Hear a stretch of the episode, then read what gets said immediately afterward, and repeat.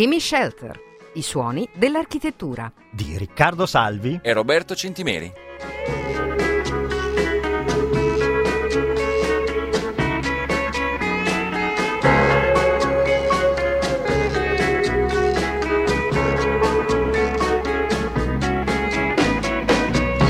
Questa è Radio Popolare e il programma ora in onda si chiama Gimme Shelter, i suoni dell'architettura e anche per questo mercoledì siamo in onda alle 22 subito dopo il giusto clima di Elena Mordiglia e Gianluca Ruggeri per incrociare due argomenti, architettura e rock and roll. Io sono Roberto Centimeri. E io sono Riccardo Salvi, come sempre al mixer di regia per aprire la puntata di questa sera con un brano italiano di una cantautrice che a riguardarla sulla copertina di Mucchio Selvaggio di novembre 1997 ben si comprende di che pasta sia fatta.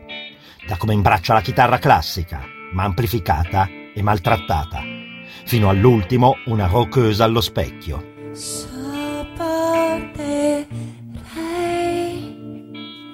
Ciò che più mi offende.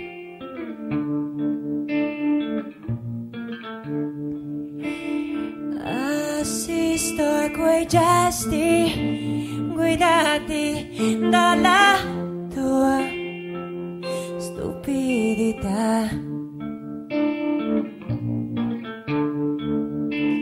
Sopporterei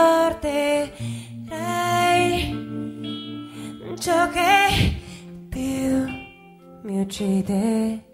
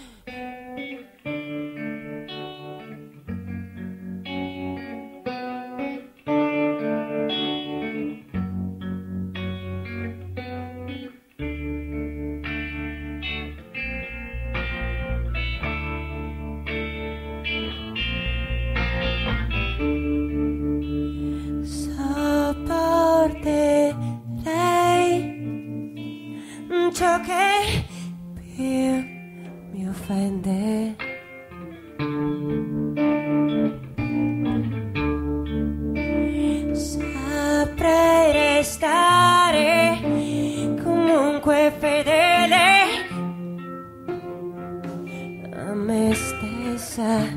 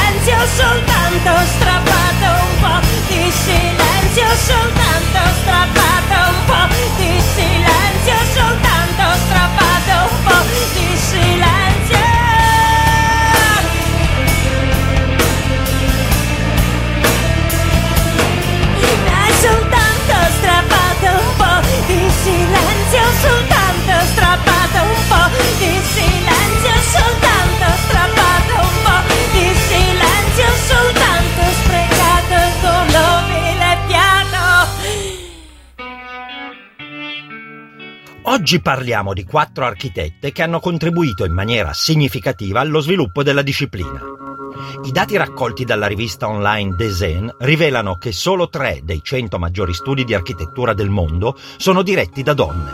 Solo due di questi studi hanno team con responsabilità dirigenziali, composti per oltre il 50% da donne, e al loro interno gli uomini occupano il 90% dei posti di lavoro più prestigiosi. La mancanza di donne nelle posizioni di vertice negli studi di architettura non è indicativa del reale interesse femminile per il settore, anzi, le statistiche dicono che è in aumento. I dati rilasciati dalle università europee rivelano che la ripartizione tra donne e uomini che presentano domanda di ammissione alle facoltà di architettura si è attestata attorno al 50%. Evidentemente, l'esile percentuale di rappresentanza femminile nei posti di lavoro più importanti non ha scoraggiato le future studentesse dal perseguire una carriera nel campo della progettazione di edifici. L'estate scorsa il Maxi di Roma ha ospitato la mostra Buone Nuove, Donne in Architettura, un'esposizione che spaziava dall'inizio delle carriere al femminile, a partire da Sine Hornborn, prima donna al mondo laureatasi in architettura nel 1890 a Helsinki, attraverso l'evoluzione della figura stereotipata dell'architetto professionista titolare di uno studio sino alla situazione attuale in cui diverse architette sono protagoniste attive della progettazione internazionale. Tante le voci femminili nere di rilievo del secolo scorso, una serie iniziata con Billie Holiday, proseguita con Ella Fitzgerald, Dinah Washington e poi con Eunice Kathleen Waymon, amatissima in Francia e meglio conosciuta come Nina Simone. Una cantante difficile da incasellare, perennemente in bilico fra jazz e soul, che è questo che attira, che non capisci bene come parte il brano, ti sembra una cosa che poi prende tutta un'altra piega che non ti aspettavi. Melodie dissonanti, con testi impegnati, ma non fu sempre così per lei. Prima cantava al Village e scrisse il brano che andiamo ad ascoltare nel 1963 come reazione ad un attentato razzista in una chiesa in Alabama. Quattro ragazze afroamericane morte per mano di suprematisti bianchi. La schiavitù non è mai stata abolita dalla mentalità americana, diceva. La libertà è l'assenza di paura. Difficile dire che avesse torto. La comunità afroamericana non ha mai smesso di avere paura, purtroppo. La violenza è sempre lì, ancorata sul fondo di un sistema forse sbagliato, che riemerge ogni qualvolta si abbassa la guardia, cosa che Nina Simone non ha mai fatto. The name of this tune is Mississippi Goddamn.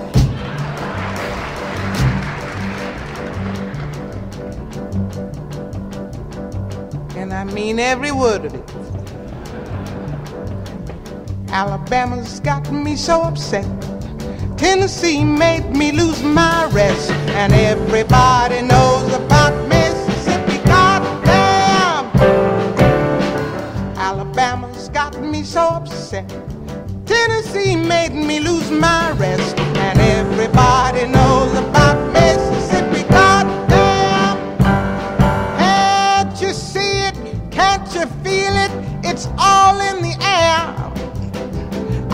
Can't stand the pressure much longer. Somebody say a prayer. Alabama's gotten me so upset. Tennessee made me lose my rest. And everybody knows about Mississippi. Goddamn! This is a show tune, but the show hasn't been written for it yet.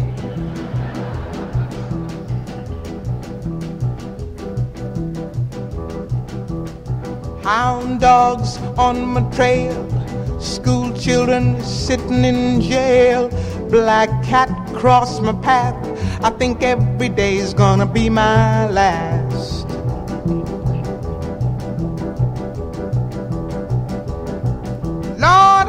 Mercy on this land of mine. We all gonna get it in due time.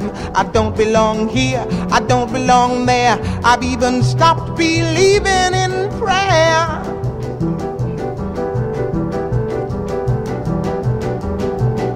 Don't tell me, I'll tell you.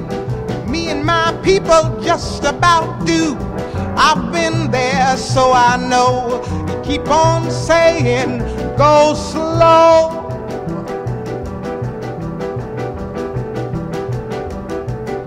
But that's just the trouble.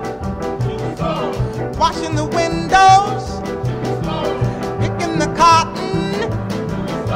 you're just plain rotten.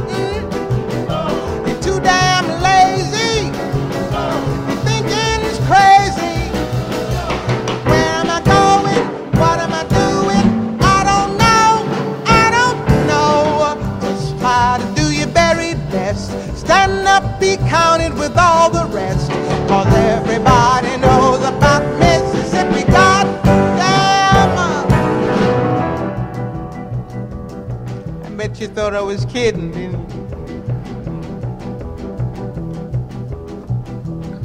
picket lines, school boycotts. They try to say it's a communist plot. All I want is equality for my sister, my brother, my people, and me. Yes, you lied to me. You told me to wash and clean my ears and talk real fine, just like a lady. And you'd stop calling me Sister Sadie. Oh, but this whole country is full of lies. You all gonna die and die like flies. I don't trust you anymore. You keep on saying, go slow.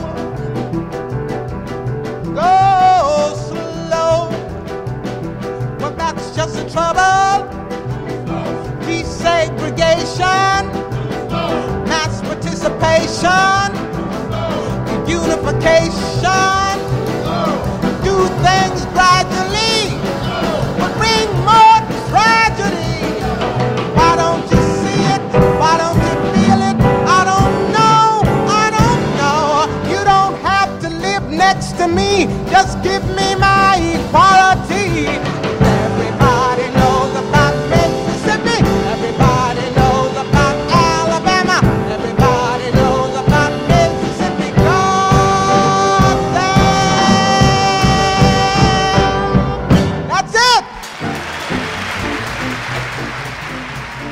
Iniziamo quindi la nostra breve rassegna parlando di Elizabeth Wilbraham, conosciuta come il primo architetto donna del Regno Unito.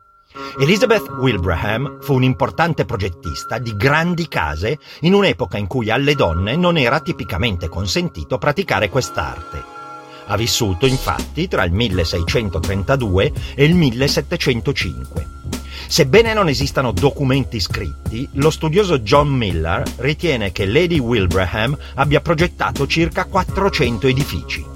Uno di questi è la casa della sua famiglia, nello Staffordshire, Weston Hall, una tenuta con dettagli architettonici insoliti che tuttavia in seguito si ritroveranno a Buckingham Palace. Lady Wilbraham fu anche l'insegnante di un giovane Sir Christopher Wren e lo aiutò a progettare 18 delle 52 chiese londinesi a cui lavorò dopo il grande incendio di Londra del 1666. L'interesse di Lady Wilbraham per l'architettura nacque nel corso dei suoi soggiorni nei Paesi Bassi e in Italia, dove ebbe modo di studiare nel corso della sua lunga luna di miele. A Lady Wilbraham non era permesso farsi vedere nei cantieri e per questo era obbligata ad inviare uomini per seguire la realizzazione dei suoi progetti, uomini che di conseguenza erano spesso percepiti come i veri progettisti dell'edificio. Un aspetto positivo del fatto di non dover impiegare il proprio tempo a supervisionare i lavori di costruzione consistette nel riflesso che Lady Wilbraham fu incredibilmente produttiva, con una media di 8 progetti all'anno. È un piacere cantare in una stanza piena di bei volti, un'affermazione che potrebbe fare il paio con quell'altrettanto celebre del film Una pallottola spuntata, è sempre meglio avere persone piacevoli attorno. La prima esclamazione è di Natalie Bergman che conferma la visione del mondo ottimista del duo Wild Bell.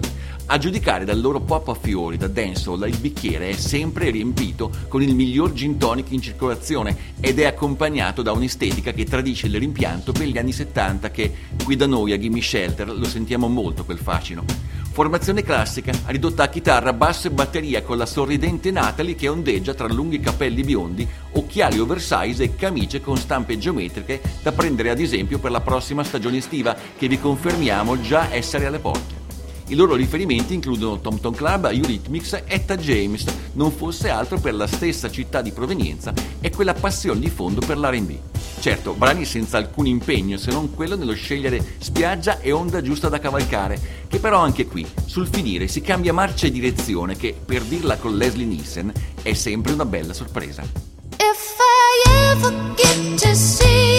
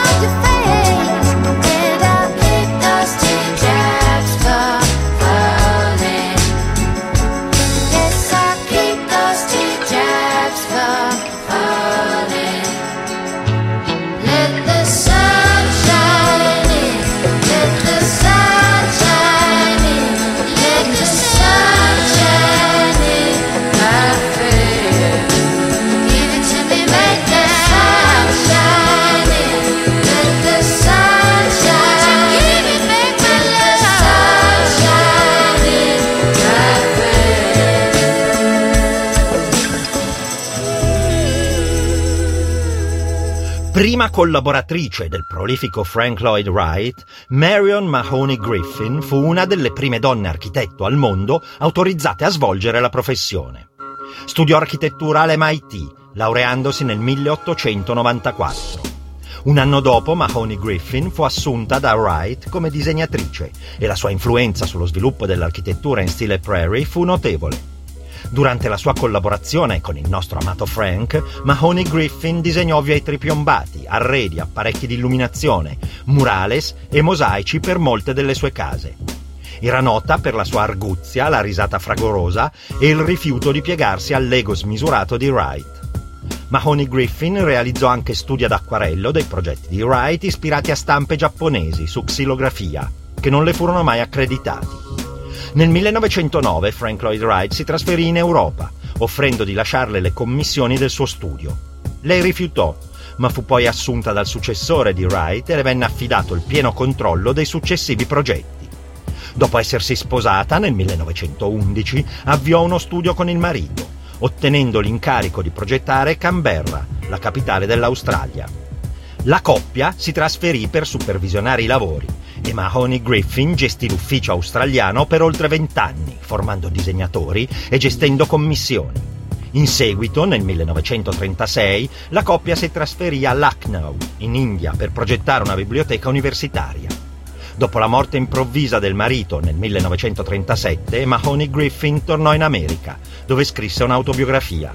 Morì nel 1961, lasciando dietro di sé una vasta produzione. La Yoko Ono del Grange. A furia di sentirselo dire, Courtney Michelle McNeely Moreland Rodriguez Love in Cobain un po' deve essersi immedesimata nella parte, almeno quanto fu sufficiente per dedicare alla vedova Lennon, con un misto di affetto e ironia, una canzone esplicita nel titolo e per testo come 20 Years in the Dakota, dal nome del grattacielo dove abitò la coppia. Impossibile non intrecciare le vicende personali con la sua musica e poi chissà mai perché non lo si dovrebbe fare. Fu una groupie madre tossica irresponsabile o accogliente, una sfrenata rivista disposta a quasi tutto pur di restare al centro dell'attenzione e una donna innamorata. Poi, certo che il sospetto che Cobain le abbia scritto buona parte dei brani, quelli venuti bene, è venuto a molti, ma interessa veramente e poi perché mai non avrebbe dovuto farlo? Il movimento grunge, considerato dal punto di vista degli Hall, ha dato il via a una sorta di rivoluzione nell'America, ben prima del Me Too. Nel loro secondo album, un femminismo armato ben definito, direi alla Nina Simone, segnato per sempre dalle morti in rapida successione di Cobain e della bassista. A riprova forse che non si può separare la propria carriera lavorativa dalla vita personale.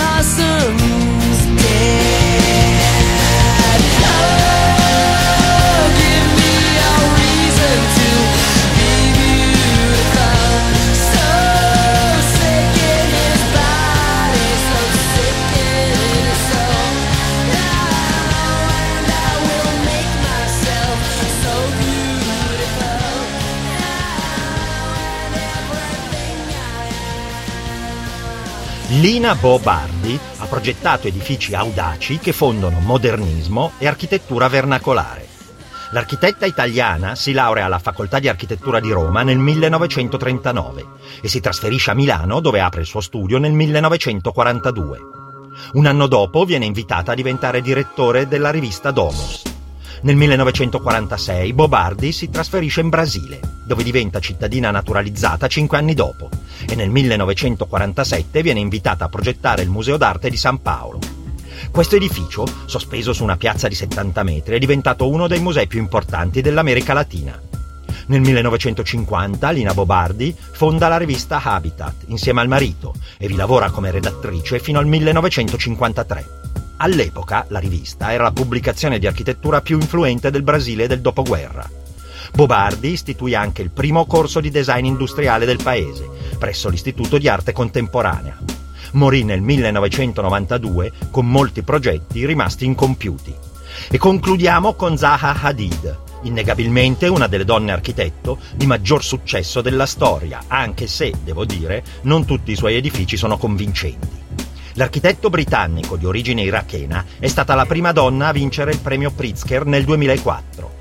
Nell'anno della sua prematura scomparsa le è stata conferita la medaglia d'oro del RIBA, il massimo riconoscimento architettonico britannico. I sorprendenti edifici di Hadid, piaccia o non piaccia, hanno comunque conquistato il favore, come si dice, di critica e di pubblico, per le loro forme organiche e fluide che sicuramente non passano inosservate. Woke si traduce letteralmente sveglio, è un aggettivo della lingua inglese con il quale ci si riferisce allo stare in allerta nei confronti di presunte ingiustizie sociali o razziali. Con wokeness si intende il non abbassare la guardia, uno stato di consapevolezza, in particolare di fronte a problemi sociali come il razzismo e la disuguaglianza. È una delle figure di riferimento più eccentriche e influenti del mondo RB è di sicuro Erika Badu. A partire da Amy Winehouse, tutte a un certo punto hanno fatto riferimento o collaborato con lei, financo Beyoncé, un successo trasversale. Barack Obama l'ha inclusa in una delle sue celebri playlist, Givenchy la scelse come testimonial per la primavera-estate del 2014.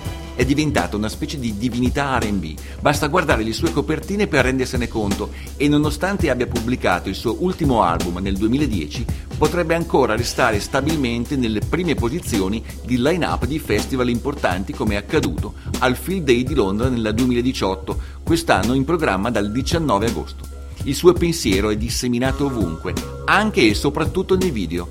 In uno dei suoi primi una scritta appare sullo schermo, da subito. Ci sarà un giorno più luminoso, se credi in giorni più luminosi.